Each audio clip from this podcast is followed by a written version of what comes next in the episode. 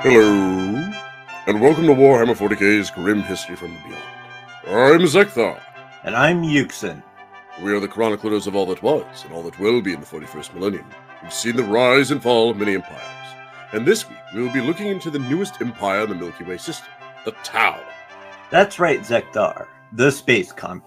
Although fairly new, they are fairly advanced in technology, as well as having a strange concept of working with others as opposed to simply murdering those that don't look like them. This month, we will discuss the unusual beginnings of this race, their caste system, how they work with the rest of the races of 40k, as well as the oldie but goodie notable characters. Indeed, brother. I can't wait to talk about Commander Farsight. He's one of my favorites. But before we get started, if you enjoy our boxes of the history of the Milky Way system, feel free to subscribe, comment, follow, and like. And if you really like our stuff, please join our membership squad on our YouTube channel, Tales of Asharacka. With your support, we can continue to build and grow our boxes, as well as some cool extra stuff for you guys that join. Now, if you're listening on Spotify, don't worry, you can help as well. If you click the support podcast button on any of the descriptions on Spotify, you can donate to our success too. Well, I think that about covers our intro, but tell me, Zeckthar, what are we going to talk about today? well, today we are going to discuss the main Xenos in the galaxy and how they work with the Tau Empire. Now, mind you, last week we briefly talked about how the Imperium of Man deals with the Tau, and we will get to that at the end of this box. But what I find more intriguing is how the other great peoples of the Milky Way system deal with them. That sounds great. We should start with the Leagues of Votann, because we already discussed this a little bit during our month talking about the diminutive clone people. But I figured we could go into a little more depth on how the Tau think of the Votann. That's an excellent idea, brother. Okay, so they really see them just as traders, pretty much, and merchants, because that's pretty much the only way that they've really interacted with them, from what I've been able to find. Right. Well, okay. So the two groups that I remember they've worked with, anyways, is the Demiurg, and then uh, what's the other federation? It's a uh, Saren Talk Mercantile League. Ah. And if I recall right, a league is like an exploratory group, anyways, for a um no clan or God, what do they call them? It's been a while since we've done the Votann. a league is a massive giant collection. Right. No, no, no. Okay, so no, the Demiurg are are like an exploratory unit, right? Of a different yes. league. Uh what are they called? They are, I would assume, seekers. Right. Not delvers. Probably not Delver. Delver sounds like a miner. so yeah. probably not them. But yeah, I mean, one of the reasons why the Tau have such great technological advancements is because instead of just trying to murder everybody they come in contact with, they're willing to actually trade with them. That way, anyways, they've been able to kind of like leap forward drastically, anyways, with technology. I mean, like I was saying, anyways, they they picked up the ion technology from the Votann. It also helps that some of the different races are able to do things that they can't. Like we mentioned last week, crustacean like creatures. Oh yeah, yeah. They're able to actually create these plasma reactors that the Tau use. Or the simple fact, anyways, that the Tau can't really do anything with the warp or the immaterium. Now, we haven't really gotten into that a whole lot. And if I recall right, anyways, the Leagues of Votann don't do a whole lot with the, the warp either. Although they can travel through the warp, right? Their star fleets can. Yeah. So that's another thing that's kind of interesting because the Tau they, they they cannot deal with the warp, and while that's that's got a lot of positives to it, like you know none of that pesky demon possession or you know the the the lords of chaos anyways trying to you know really take them over for their souls there are some disadvantages of that too. Like for instance like we've mentioned before anyways the votann or even well actually i think pretty much all the other races other than oh i want to say the tyranids literally can warp travel. Yeah. Well they've right? found a way to adjust to that but it isn't as fast i don't think. Yeah it's I mean, so yeah, it's not like burn rocket fuel, anyways. We'll get to the next planet in like 800 years. I mean, they've, they've figured out a way, anyways, to go a little bit faster, but it's still not as fast as warp travel. Of course, that also means it's also not as dangerous as warp travel. Um, kind of like that uh Terran 42 movie Spaceballs, where it's just they've gone to black. normal hyperspace in comparison to ludicrous speed. Ludicrous speed, yes. Holy crap! It's Spaceballs. They've gone to plaid. I feel my brain in my feet. We got to slow down first. Uh, anyways, now now while they do, although I would say anyways, they do get fairly they they do get along fairly well with the Votann, right? Yeah. I mean, they're they're they're pretty 'cause I don't think friendly. Either trading side has tried partners. to kill each other, so Yeah. yeah, I think I've actually kind of looked into that too. I don't think that they've ever really, you know, come into, you know, they haven't gone toe to toe at all. They they normally just kind of do trade deals. They're they're friendly trading partners. And while the the, the small folk uh, do get along with them fairly well, the next group, the Ethereals, have decreed they will no longer tolerate these races and hold no diplomatic relations with them. That's right, Zeckthar. That would be the races of the Orks and the Tyranids. Right. So last week we kind of went in a little bit more with the Orks, but okay. So the funny part is the Tau have tried actually working with the Orks. It just never works. I mean, they're kind of like Well, I don't know. Probably probably the best way to describe them is the polar opposite of the Tau. Wouldn't you think? I mean, I can see them doing it if it's like because there have been cases where they're just like, we need an army fast, and so they'll just hire mercenaries. Yeah. Doesn't matter who they are, just so long as they'll do the job. So I can Right. see in that case them actually doing that, but that's just because they need the numbers. I would agree with you, except for the ethereals have actually decreed we do not work with the Orks. Ah. So okay, maybe maybe the uh the Farsight enclaves they might work with them a little bit, but they're that's that's a whole nother animal, and we will talk about that next week actually when we talk about Commander Farsight.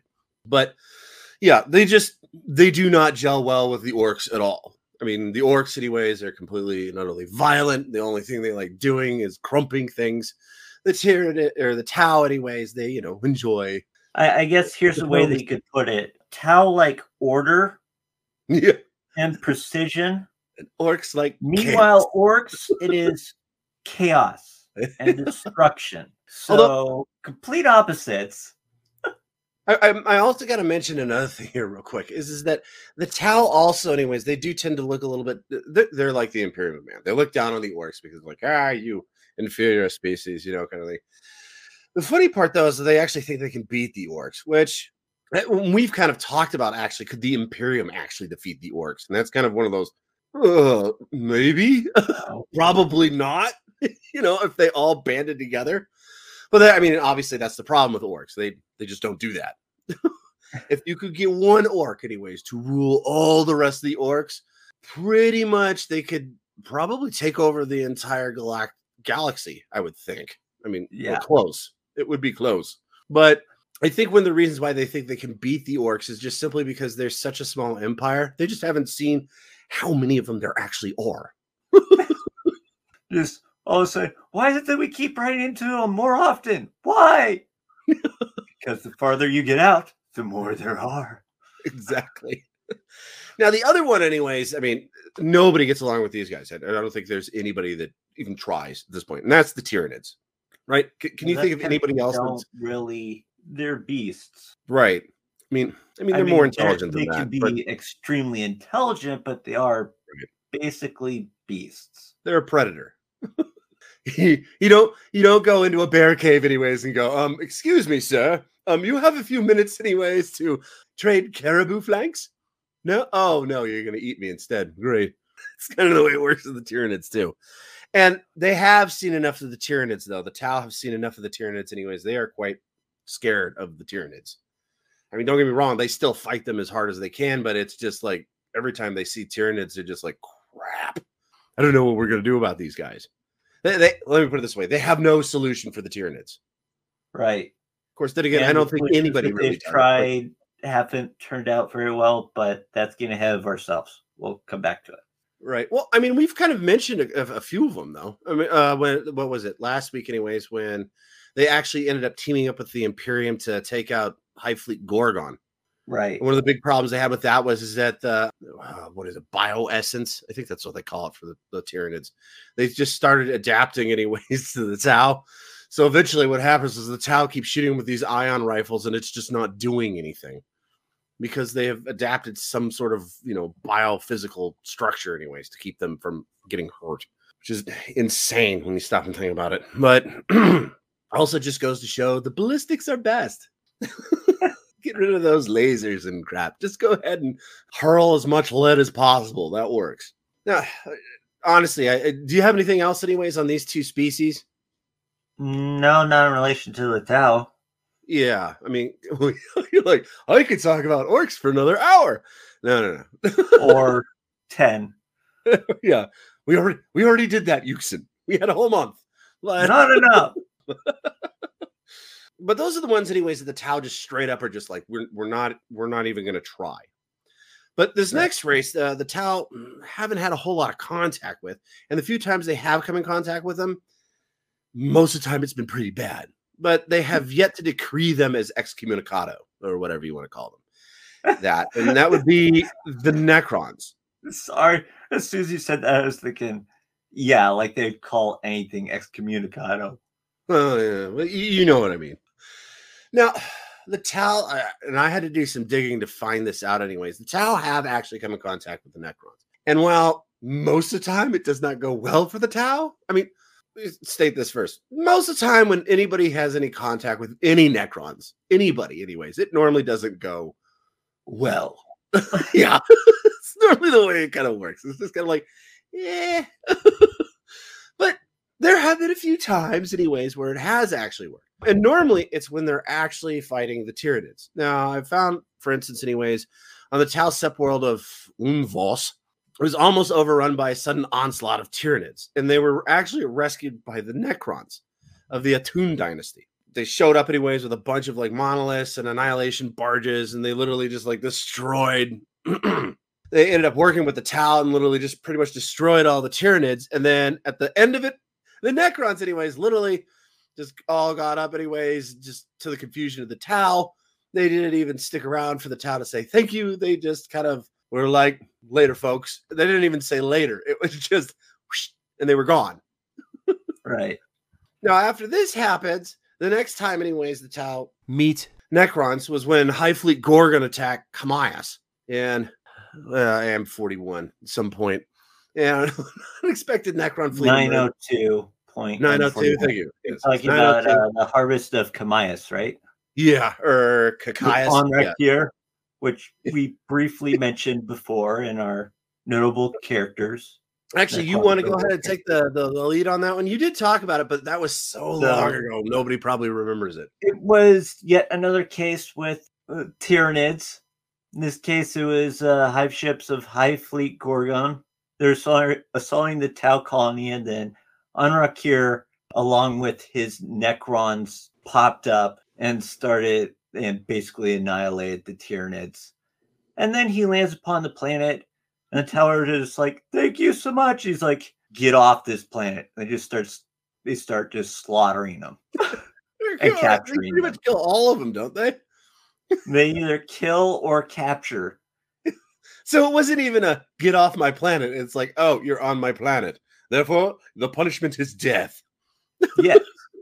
because his feelings are is if you're on a tomb planet, you aren't supposed to be there. You're trespassing. Get me my shotgun. Exactly. Now, the only other time I really, like I said, it's a very, it's it's actually a rarity that the the Necrons have come in contact with the Tau, and one of the reasons, I mean, the obvious reason for that is is that most of the Necrons are still asleep, is one, and two, the Tau Empire is really actually, I mean, comparatively to the rest of the Milky Way system, it's fairly small. I mean, this will be brought up quite often. They are fairly small. It's kind of like the difference between in Terran 42's United States and Great Britain. It's probably your size differences there. Asia versus Australia. Yeah, yeah, there you go. Now, I have found one other time though that they have come in contact with each other, and that's actually fairly recent, and that's the Sautekh dynasty. And they have launched a series of attacks against the western reaches of the Tau Empire. Crackfire caste contingents from the Tau are sent to repel the invaders.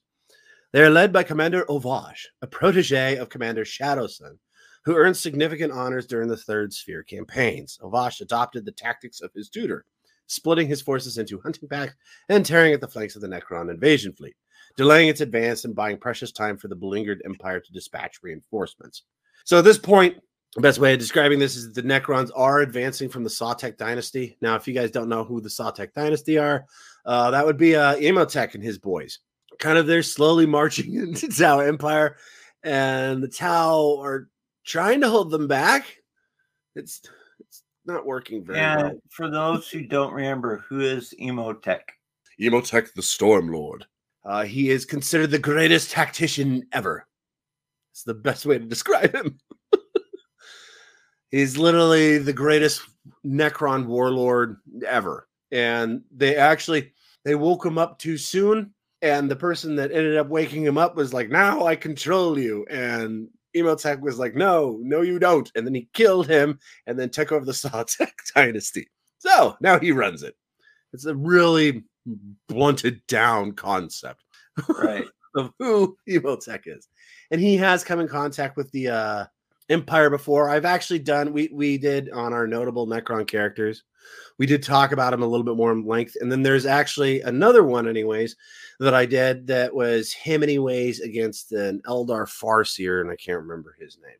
But speaking of the Eldar, what about the Eldar and the Tau, brother? Or sorry, the So- Eldari. When it comes to the Eldari themselves, there isn't much. Mainly, what what does pop up is the wonderfulness that is, uh, well, the Del- Dark Eldar. Well, Oh, no. the, the Drukari, I should say, Oh, not the Drukari. obviously did horrible things to the Tau. The first time that they met him, they basically, it was like, ooh, the Tau are the new kids in town. We will trick them and get away with it. And they did fairly uh-huh. easily. Well, yeah. The Tau were facing off once again against Hive Fleet Gorgon because they can't escape it. Oh, no, wait. No, no, no. They just barely escaped it. And then they were attacked by Hive Fleet Kraken. Then, for some miraculous reason, the human collis Urien Rakarth pops up and contacts them and says, Yeah, I'll help you out for a price. So they do. The Uh, first uh, time around, he asks for a cultural exchange. Yeah, I was going to say, pardon me, brother. I don't think they said for a price. I think they said a cultural exchange. which was uh, many of the Tau, and then they said they'd help out again once. Once again, they're attacked by the Tau. I mean, by the Tyranid, and then this time around, they, they helped again, and the Tau realized that the the new uh, warriors that they got because the Demon Collis. Okay, I need to mention this first. Basically, what they do is they they take creatures and they basically create abominations out of them. Generally, several put together in misshapen ways, and yeah, very dark, cruel, horrible. Uh, Imagine and they end up finding find out that these uh, 77 Tau that they took more than likely were turned into them. Yeah. This cultural exchange, you're sitting there and you're like, ooh, uh, thinking being like a diplomat or something. And as soon as you get in their ship, they're like, all right, now we're going to rip your arms off and attach these different You arms will be on. joined by your buddy here. Jeez. It's like the Frankenstein monster meets the human centipede. They're, they're Drukari are terrible. They're, they're, they're, I, I- keep laughing about this, but no, they, they seriously are. They're like the worst. And so the second time around, they Hey, hang on a demand second, Houston. I do have a question for you. If if you were to be captured, which would you rather be captured by, a Drukari or a Chaos Lord? Ooh, that's a tough question, Um, isn't it? Yeah. They're both pretty bad. But yeah. Depends on the situation. really, how so? I mean, you're screwed either way. But Yeah, I don't know. I mean, I'd probably go with Chaos, yeah. just simply More than likely, I would too.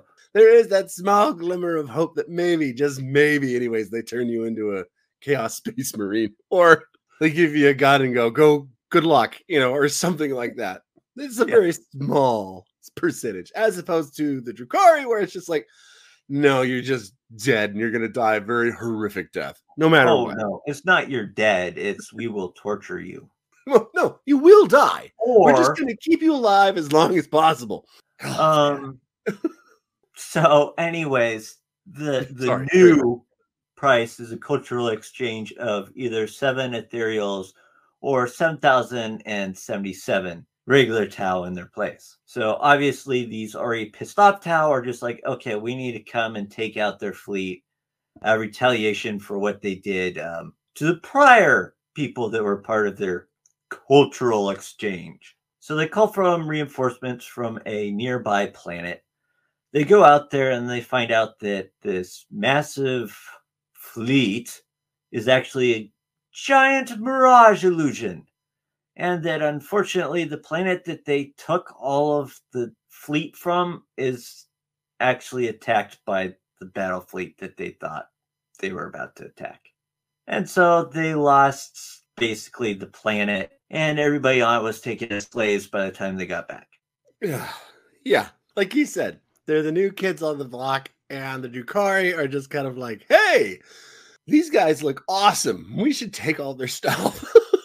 they're like, they're worse. They're worse than a bully. They're like literally they. What's the term that the kids are using these days? Ah, yes, they gaslighted them into oblivion, pretty much, and then took their planet. Uh, not only that, but for some reason, Tau cannot identify between Drukari and Eldari, which, I mean, just looking at their ships, you'd think that they would be able to tell. Uh, But remember, remember, Yuksen, they haven't met either of these people before. How do they know that they just don't? Those are some weird ships that they happen to have, some sneaky ones, as opposed to these other ones. I, yeah, I, I hear you. I'm, I'm just saying, in their defense, anyways, you've got two groups. I mean, literally, the Drukari and the Eldari come from the same peoples. They're built the same way, right?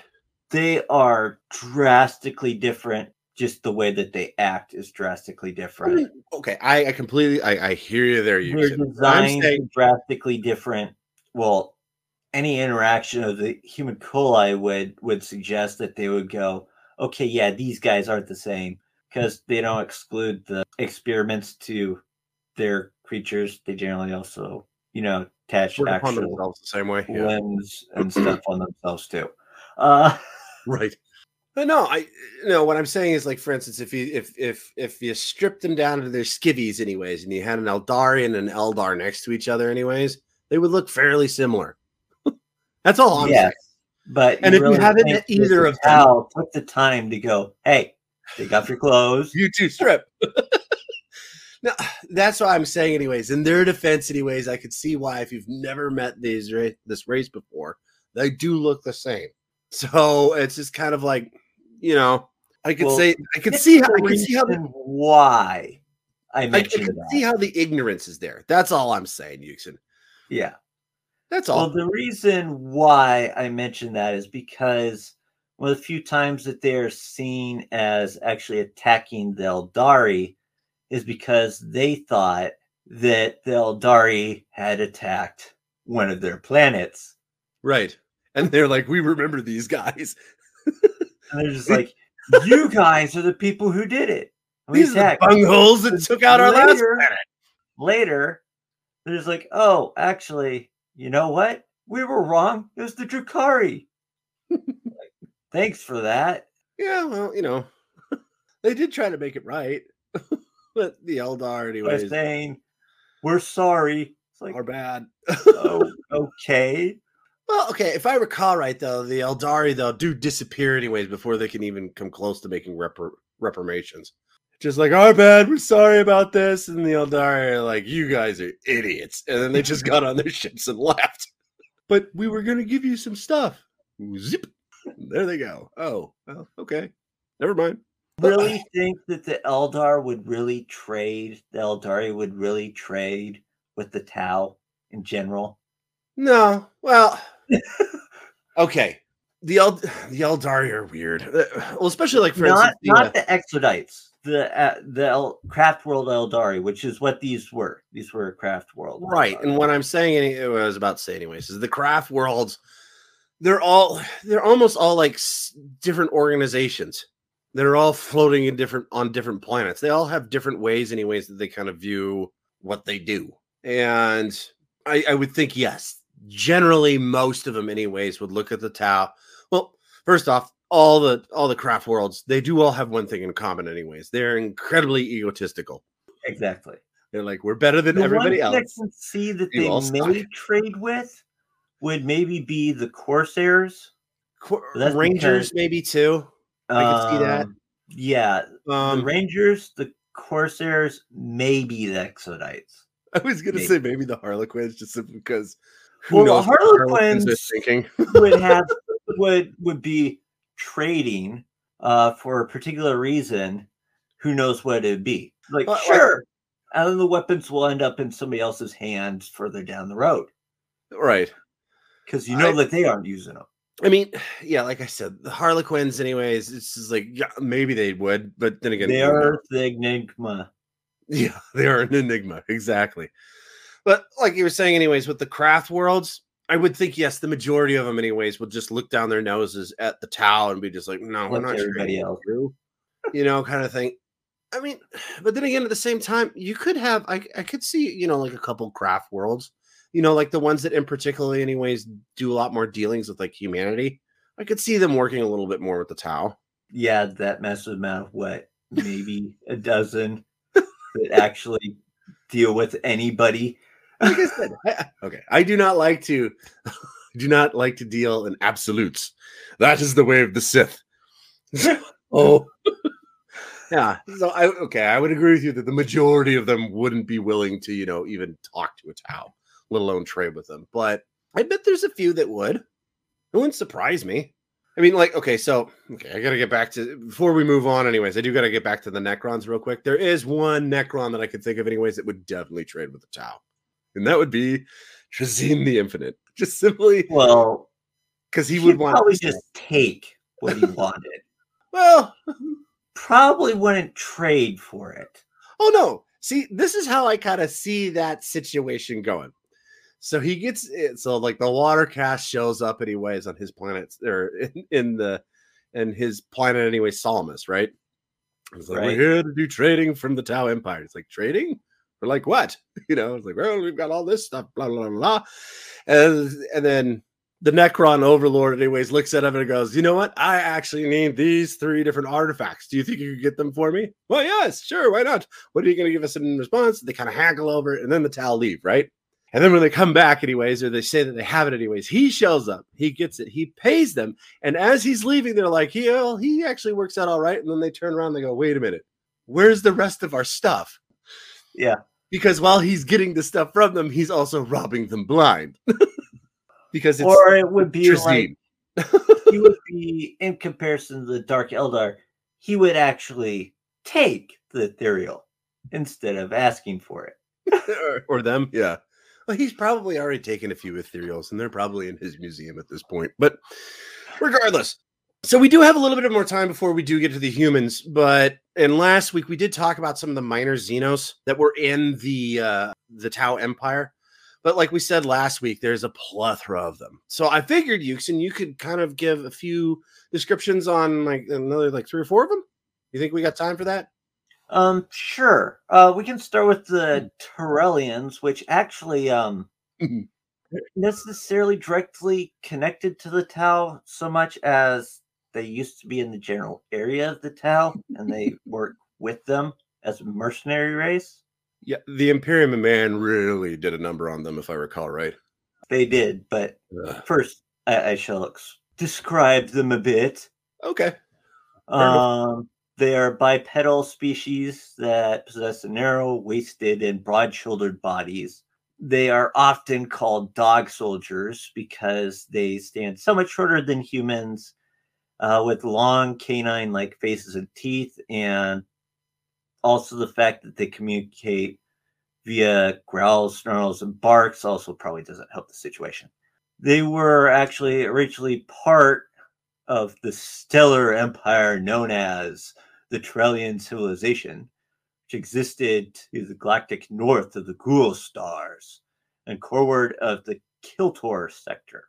Now, according to Imperial legends, mankind virus bombed the majority of the Tarellian civilization Uh-huh. uh, during the Great Crusade. So the Emperor went, no, bomb it. Bad Xeno. Viruses. Bad Xenos. Kill them all.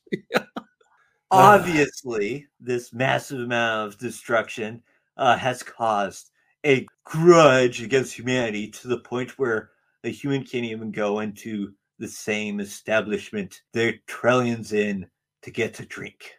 Uh, but doesn't it get it even gets worse for the Tarellians, doesn't it? Oh, oh, yes. Unfortunately no. for them, in 997.m41, uh, the Tarellian civilization was caught up in Hive Fleet Malak's inexorable advance from the galactic north after the Tyranids devoured the Kiltor sector. In other words, now the Tarellian civilization is basically no more whatsoever. In fact, pretty much the only surviving Tarellians are probably the mercenaries that have been operating far out of the way.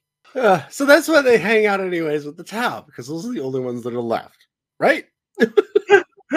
Great.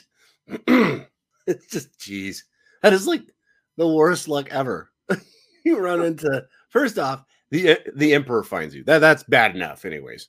And then he proceeds to virus bomb all of your planets, and then you you're making a good comeback after that because you know the whole Horus heresy. So humanity leaves you alone for a while, and you're making strides to you know try to be you know another chip off the old block, and then the Tyranids show up and they wipe you out completely.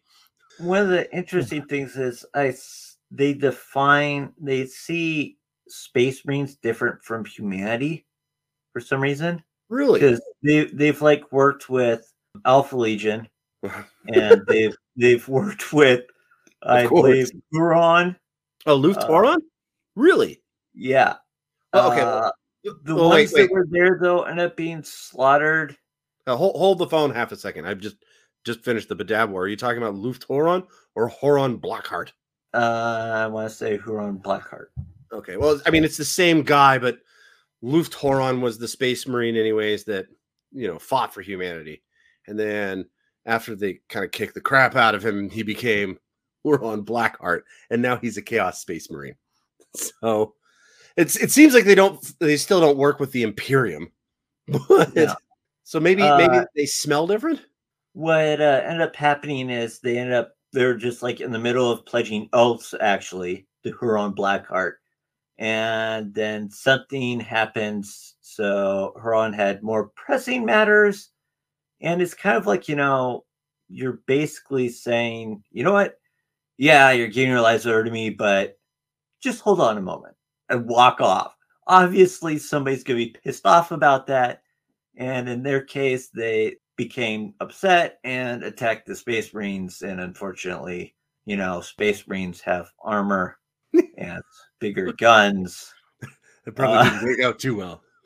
no It's like back in the day, Arnold Schwarzenegger ignored you and you punched him in the chest and said, Hey, I'm talking to you. That's that's not gonna end well, Chief. Sorry. Oh, who's who's next on the list? okay next on the list are the uh now the Sharpectin are a xenos race of sentient fungoids who communicate entirely in bursts of ultraviolet light Ah, the Yeah. mushroom people. Yes. These strobing emanations prove surprisingly effective at subduing and transfixing living beings, rendering them docile and amenable. Uh, as such, the Tau have enlisted many to join the growing Edification Corps, which is intended to maintain the loyalty of the Fire Caste to the Ethereal. Okay, so So, to put it perspective, go, Houston, look into this light, you will be calm now. Houston, Look into the light. I just imagine these guys are like the mushrooms from Fantasia. Remember those guys? No. They did okay. It was attached to the music of what was it? It was the Nutcracker. Okay. And it's these mushrooms, and they kind of dance around, and there's like these this swirling like dust that kind of comes off of them, and they dance together. It's Fantasia, so it was obscure in the most bizarre way, but that's kind of what I picture them. These little mushroom people, they kind of dance around, and they've got these, the, you know, these spores that kind of shoot up these these lights, and probably great for raves. If the Tau have raves, they just grab one of these guys, just start shaking them around instead of glow sticks. Actually, I don't know how big are these things.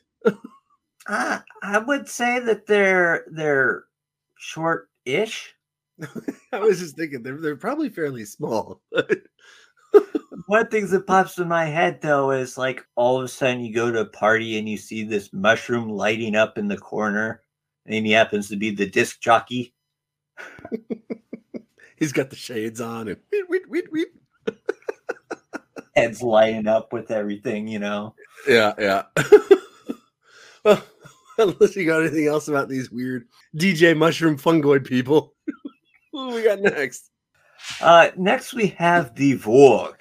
Now, the Vorg are massive bipedal race with long arms, natural bone plates across its body, and a head with the shape similar to that of a snake. Is one of the more underused, uh, undervalued uh, races that the Tau use, since uh, they're generally only given jobs for like hard labor, things that are massive size that need to be moved from place A to place B. You know, kind of like the gorilla in all those cartoons with the hard hat. You know, you need to take this over there. Okay. I got like the 20 logs or whatever. Uh, So they're snake-headed gorilla people. no, No. I, I'm just giving that as a reference of kind of the Ah. sort of jobs that they would get. Or are they hairy? Uh, no, not really. Okay, so they're more like okay. So they got like scales like a like a snake then. Uh, no, they're bone plates. It's more of they have more of a leathery skin. Oh, so more like a um like an ankylosaurus. Well, at least the Yeah, top of the ankylosaurus, you know, kind of like bone plates.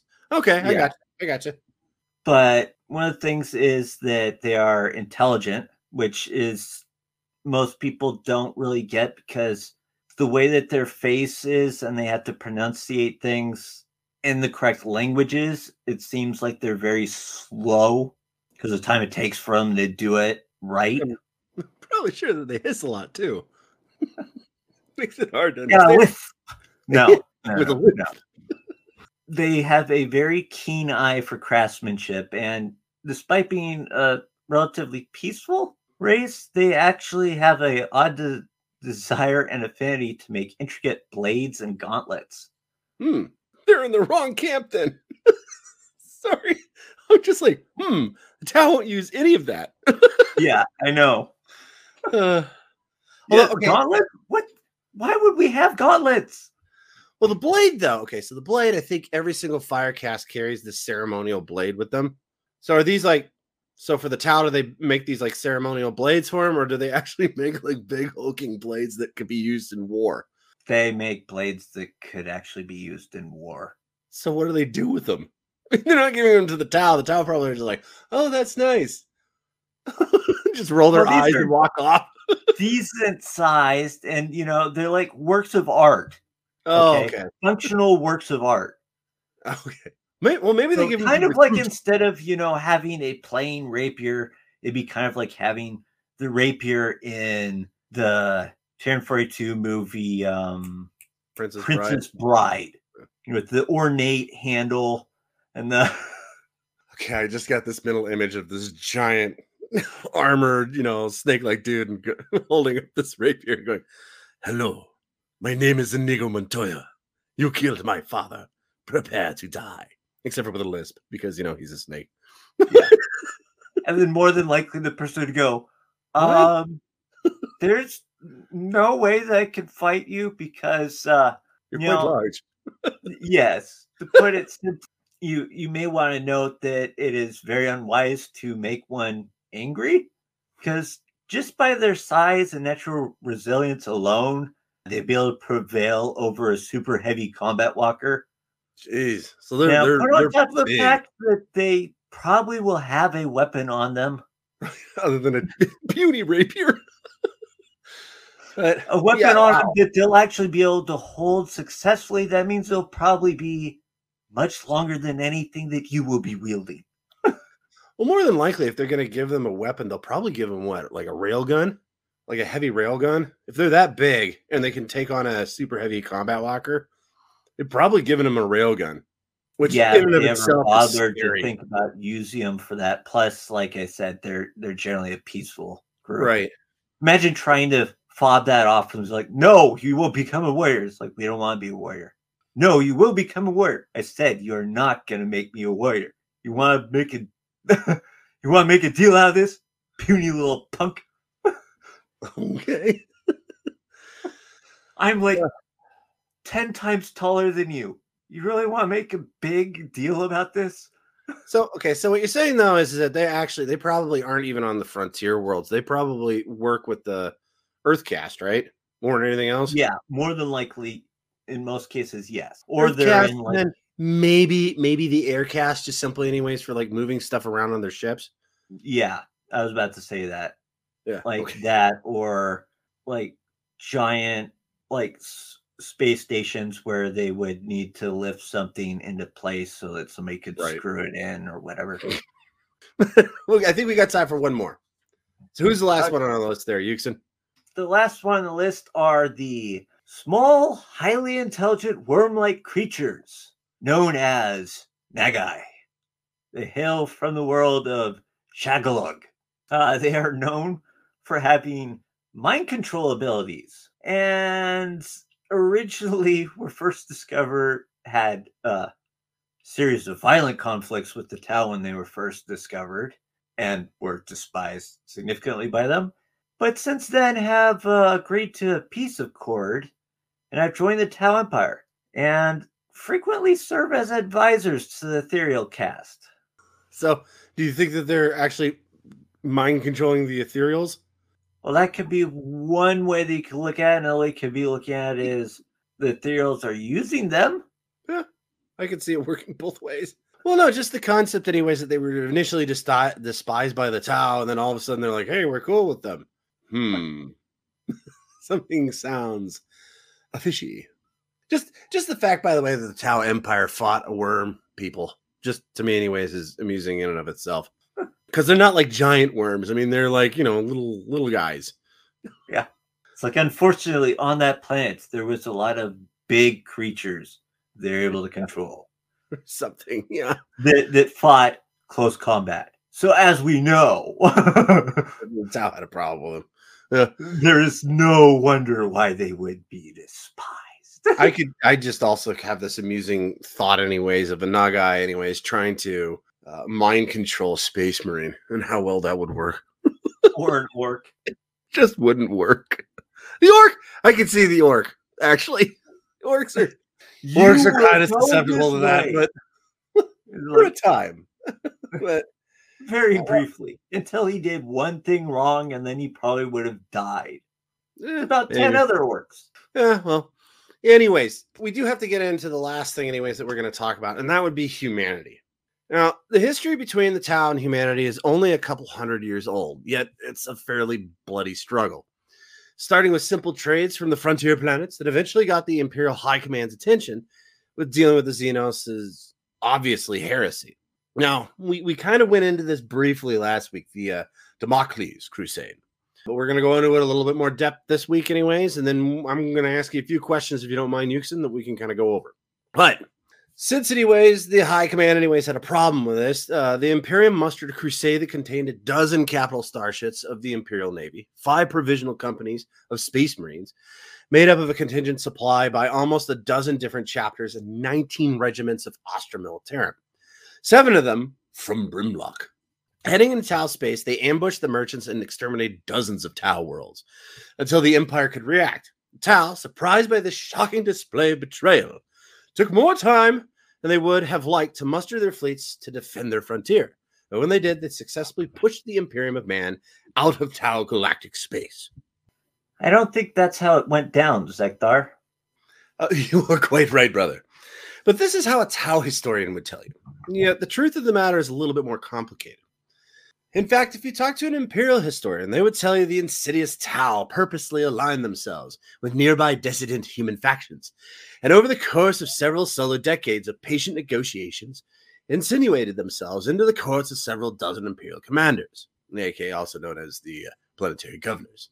The influence of the Tau thus spread further and more rapidly into the Imperium than any amount of military conquest could have taken it, until a swath of human worlds were trading with the Tau Empire in preference to the Imperium's own merchant trade cartels and rogue traders. Alien goods and technologies flowed through the markets of these borders, worlds in blatant contradiction of the laws of the Imperium.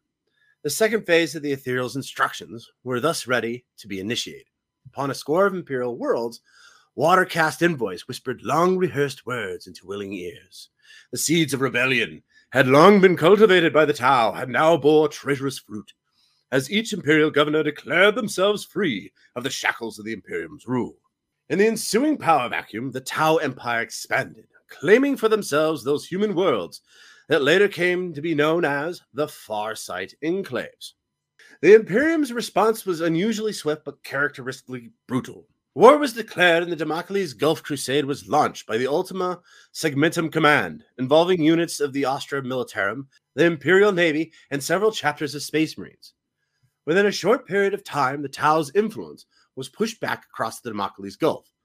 In time, the momentum of the Imperium's armies was spent, and more pressing concerns, such as the first Tyranid invasion of the galaxy, called for their more immediate deployment. An uneasy peace ultimately descended across the war torn border sectors of the Imperium and the Tau Empire. The Imperium had demonstrated but the smallest fraction of its size and power, yet the Tau had gained invaluable insight into its methods, strategies, and tactics. More importantly, the Tau had learned that those humans who were disenfranchised or rejected the Imperium could be manipulated. Surely, the Tau Ethereals reasoned, no matter its size, no power so given to devouring its own people, could ultimately stand before the manifest destiny of the Tau to expand the greater good across the galaxy. Right. That seems more in line with what I have read. But is it accurate? That's that's actually the interesting part. They both are actually fairly accurate, but as you can see, both sides claim themselves as the victors, as well as being set upon unfairly. Now, as we discussed last week, the Tau normally offer trade and diplomacy before going to war. And when they met up with the Imperium man, they hadn't changed their tactics. Now, I do believe the Tau are ignorant in their youth, yet they're not idiots. After years of trading and diplomatic negotiations with the frontier worlds of the Imperium, they came to discover just how large the Imperium man actually was. That they probably still didn't understand. The reason I say this is because they have never met anything so large in their young history. Still, they proceed with caution and work their tried and true usurping worlds one at a time through friendship and wealth. This got back to the administratum, and they obviously had a problem with this. And instead of sending their own diplomats, they sent a crusade instead. Now, the crusade first reasserted imperial rule in the rebellious Garrus and Kleist colonies. Individuals implicated in dealing with the Tau were seized and punished at a special assize held before the furious crusaders. The imperial colonies secured, the Crusade forces moved on and engaged the Tau for the first time on their own territory in the uninhabited Hydas system. As they moved into Tau space, the Tau began a fighting retreat, surprising the Imperium in how well they waged war. As the Imperium moved further into the Tau Empire, losing more and more forces. At this point, two things became clear. One, with the forces they brought, the Imperium had bitten off way more than they could chew. And two, they would have been fine if they'd gotten reinforcements, yet none came. Now, this was for a couple of reasons. One, the Imperium was and has always been, since the Great Scouring, uh, more importantly, the death of Roboute Guilliman, always been stretched thin, only being able to hold their edges and send a crusade or two to punch back those that interlope into their quadrants of space. The second thing we mentioned before, the tyrant fleet Behemoth, had begun its run on the eastern sector of the Ultra Magnar sector, and that was something the Imperium couldn't ignore. Not knowing this, the Damocles Crusade pushed further into Tau space until they reached a planet that the Tau were not willing to lose the Sept world of Dal'yth. After a five month long journey across the Damocles Gulf, the Imperial Crusade fleet arrived at the Dal'yth system within the Kendrel subsector. The outmost planet in the system, Prien, was protected by a Tau orbital space station and was clearly intended to provide the first line of a layered system defense. The fleet's approach proved too casual, as the Imperials assumed the station to be no more dangerous than the Tau station already encountered in the Hydath system. It proved to be much more formidable, mounting an array of heavy railguns, whose first volley crippled the honor of Dumlas.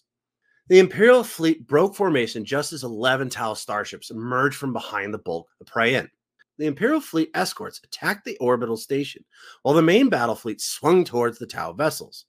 The Tau's fleet concentrated its torpedo salvos against the Regent Lakshambai, a Dauntless class light cruiser, which resisted historically until a Tau shot caused a massive bulkhead collapse, which then triggered a plasma drive overload, destroying the vessel with all hands aboard.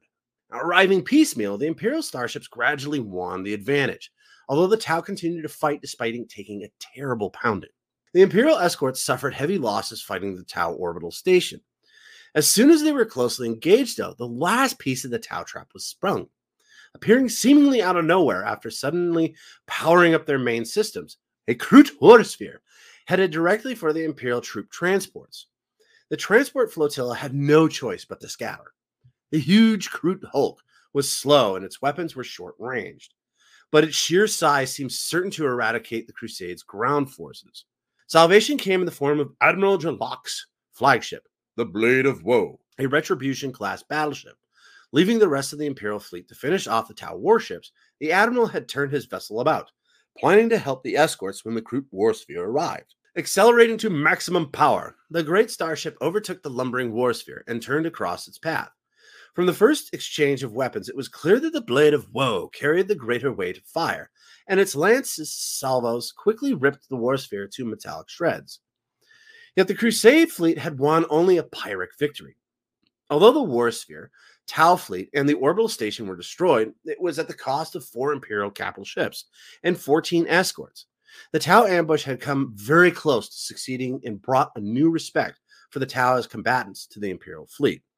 Now, at this point, the stable minded of the command council advocated turning back. They had lost too much to continue their now pointless crusade. Yet the stubborn eventually won over the intelligent because of one simple fact an assault against a major Tau world proved just too tempting. Dal'yth Prime was protected by three Tau orbital stations, and following the recent combat, these were approached much more cautiously. None proved to be as heavily defended as Prien, however, and were destroyed by an Imperial fleet. Now, after this, anyways, they you know they they deal they they land land at planetfall anyways with a bunch of like titans and space marines and and the imperial guard and they don't get anywhere. They just they, they keep trying to advance and just, there's just too much um, heavy resistance for them to do anything. It's the best way of describing it but with their advance halted, the Imperial forces commanded in this operation by General Wendell Gage of the Astra Militarum had to dig in to avoid the worst of the Tau firepower. The Tau possessed superior night fighting capabilities, which they exploited, moving up to extreme range and opening fire only to withdraw at dawn. Space Marine combat patrols with their genetically enhanced senses helped to stem this problem, but the Imperial losses continued to mount. This was compounded by the constant worry of the Crusades officers that a new Tau fleet would arrive soon. And the Crusade fleet was badly damaged and could barely protect its troops' transports, let alone provide air cover for the ground forces at Dal'yth. As the siege wore on, more Tau arrived at the front from elsewhere on the world each local day. General Gage concluded that the Crusade had stumbled onto a major Tau population center, with their empire and his resources were insufficient for the task before him. Plentiful reinforcements had been promised at the outset of the crusade, but none had arrived. Inquisitor Grand of the Ordo Xenos was all for evacuation of the world, followed by an exterminatus order, as the Tau were clearly too dangerous a species to be allowed to continue to exist. Yet the Imperialists had found the Tau to be an honorable adversary, and there was a marked opposition to such an extreme course of action within the Crusades' high command, especially from the Astartes. Really? Well, part of this is true. The Astartes had a huge problem with this. I don't think necessarily that they thought it dishonorable, more along the lines that they still thought that they could win on the ground. And an exterminatus seemed cheap. so ego related then? eh, lean more towards that. But yeah, the other part of this equation was any day now, a new Tau war fleet would be arriving. And being stuck in an orbital bombardment by your entire fleet leaves you pretty open from behind. Regardless, while the, the Crusades Council of War was paralyzed by this internal debate, General Gage acted. So what he does is he pretty much reorganizes his troops and he ends up marching into this one particular city, which really doesn't have a whole lot of tactical advantage except for it does have a starport. And the reason why he did this was because he wants off the planet. So he gets to the point, anyways, where he's on there. He's called his people down. He's like, okay, we're done with this. I'm done. They all kind of agree. And one of the reasons also why they do this is because in 745.m41, the Inquisitor Fidus Kryptman actually had sent them a Vox anyway, saying you need to return to Brimlock as quickly as possible. And the reason why for that is, is like we mentioned before, anyways, the, the Tyranids had shown up. Now the Tau on their side of the field, anyways, instead of just trying to, you know, like kill them all as they're leaving, figured that that probably wouldn't wouldn't be a good way of doing things. I mean, they'd already they had actually suffered quite a bit. So, like I said last week, anyways, they kind of get into a parley. They say, okay, you guys can leave our system, but we're going to take all of our stuff back, pretty much that you guys, you know, burned and murdered through. And begrudgingly, the Imperium's like, fine, I guess you can do that.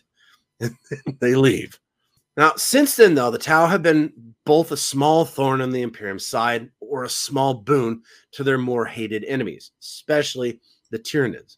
At this point, the Tau are the most perplexing to the Imperium of man. And they honestly, honestly, the Imperium of man has no idea what to do with these guys. really? Yes, in my opinion. But I'd like to know what you think, brother. So I have a few questions that I figured we could debate, like I mentioned before.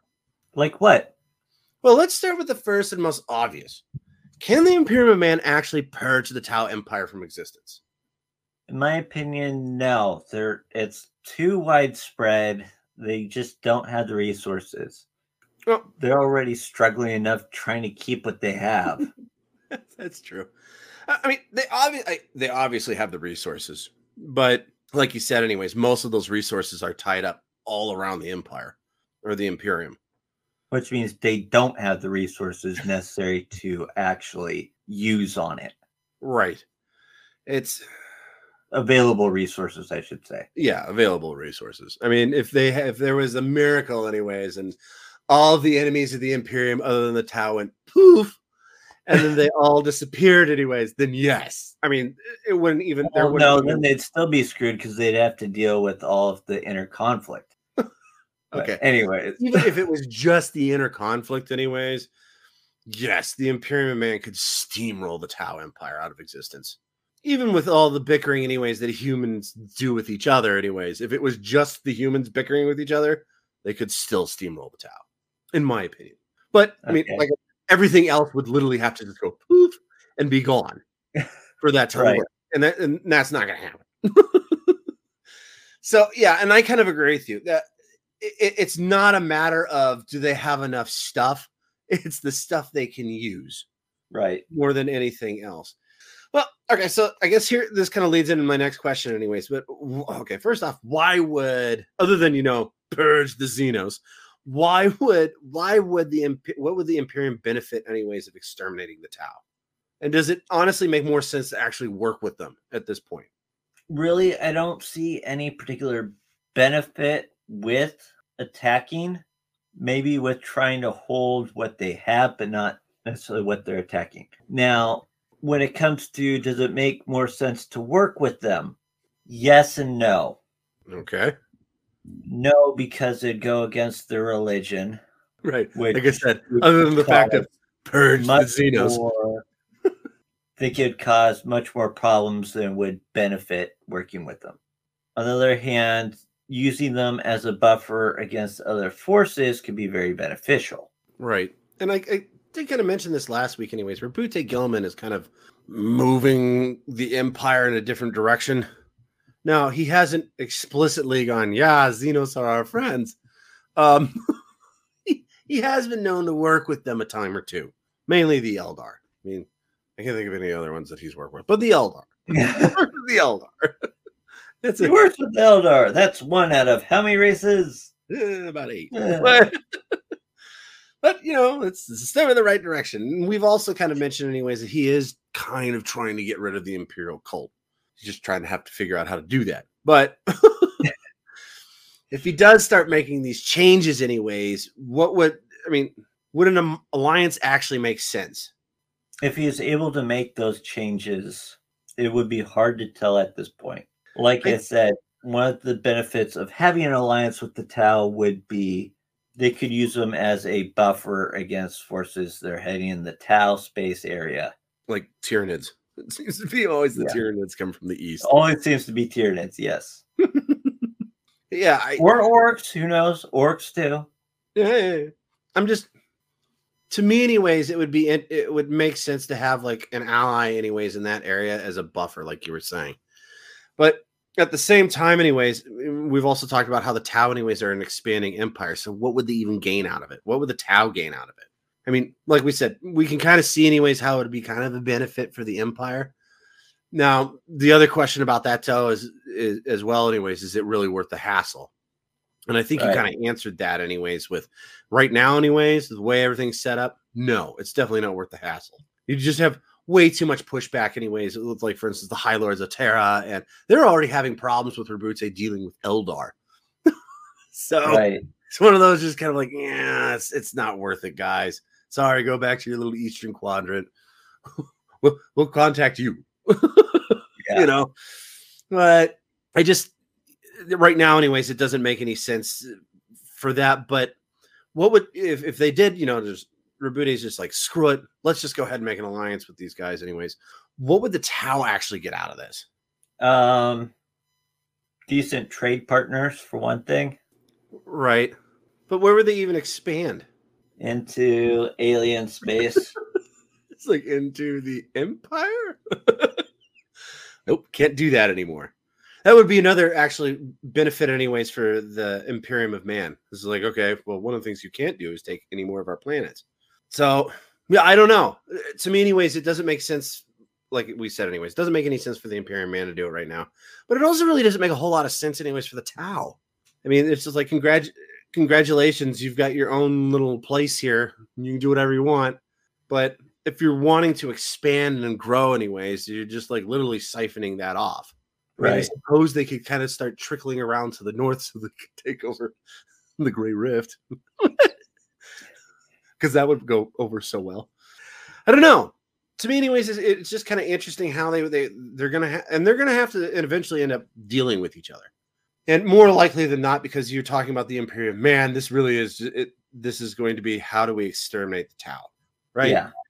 I mean, it's not going to be, well, we should send diplomats. It's like, no, no, it's just, how do we kill the blue guys? And how long is it going to take? and what resources are we going to need? Now, mind you, anyways, that is very low down on the list right now. I mean, Abaddon's still doing his thing, along with the guy we were just talking about, Huron Blackheart. And then on top of that, anyways, you've got what's his face, the the Ork, the great green prophet. Well, Him doing works in general. and he's doing his whole thing, you know. And then on top of that, anyways, you've got chaos just streaming out of the Great Rift. The Great Rift right now, anyways, is probably the biggest problem with the Imperium. Yeah. But I just thought it was kind of interesting food for thought. It's one of the few times that we actually get to talk about, you know, like alliances and you know strategic stuff other than kill them all. um, well, do you got And it's still one of the major thought processes. Kill Kill all. them all. Well, you got anything else, anyways, on humanity and how you think, anyways, they deal with the Tau or any of those kind of concepts? No. Fair enough. well, folks, I believe we've run out of time this week. Uh, join us next week as we cover the best of the best. That's right. There's notable characters. Can't wait, Zeckthar. But if you enjoyed this Vox, feel free to subscribe, comment, follow, and like. And if you really like our stuff, please join our membership squad on our YouTube channel, Tales of Asharacka. Indeed. But before we go, we do have some exciting news about the shop. It is officially up and running with all sorts of wonderful shirts and hats, and even some stuffed animals. Just click on the link below our Vox and tootle over to the store and check it out. In fact, right now, I think we have a sale going on. Ooh. Really?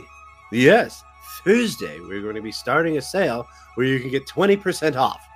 on any of the merchandise. And it's going to be going until Sunday, the 22nd. So the 18th through the 22nd, which is a Monday, actually. Forget the Sunday. It's a Monday.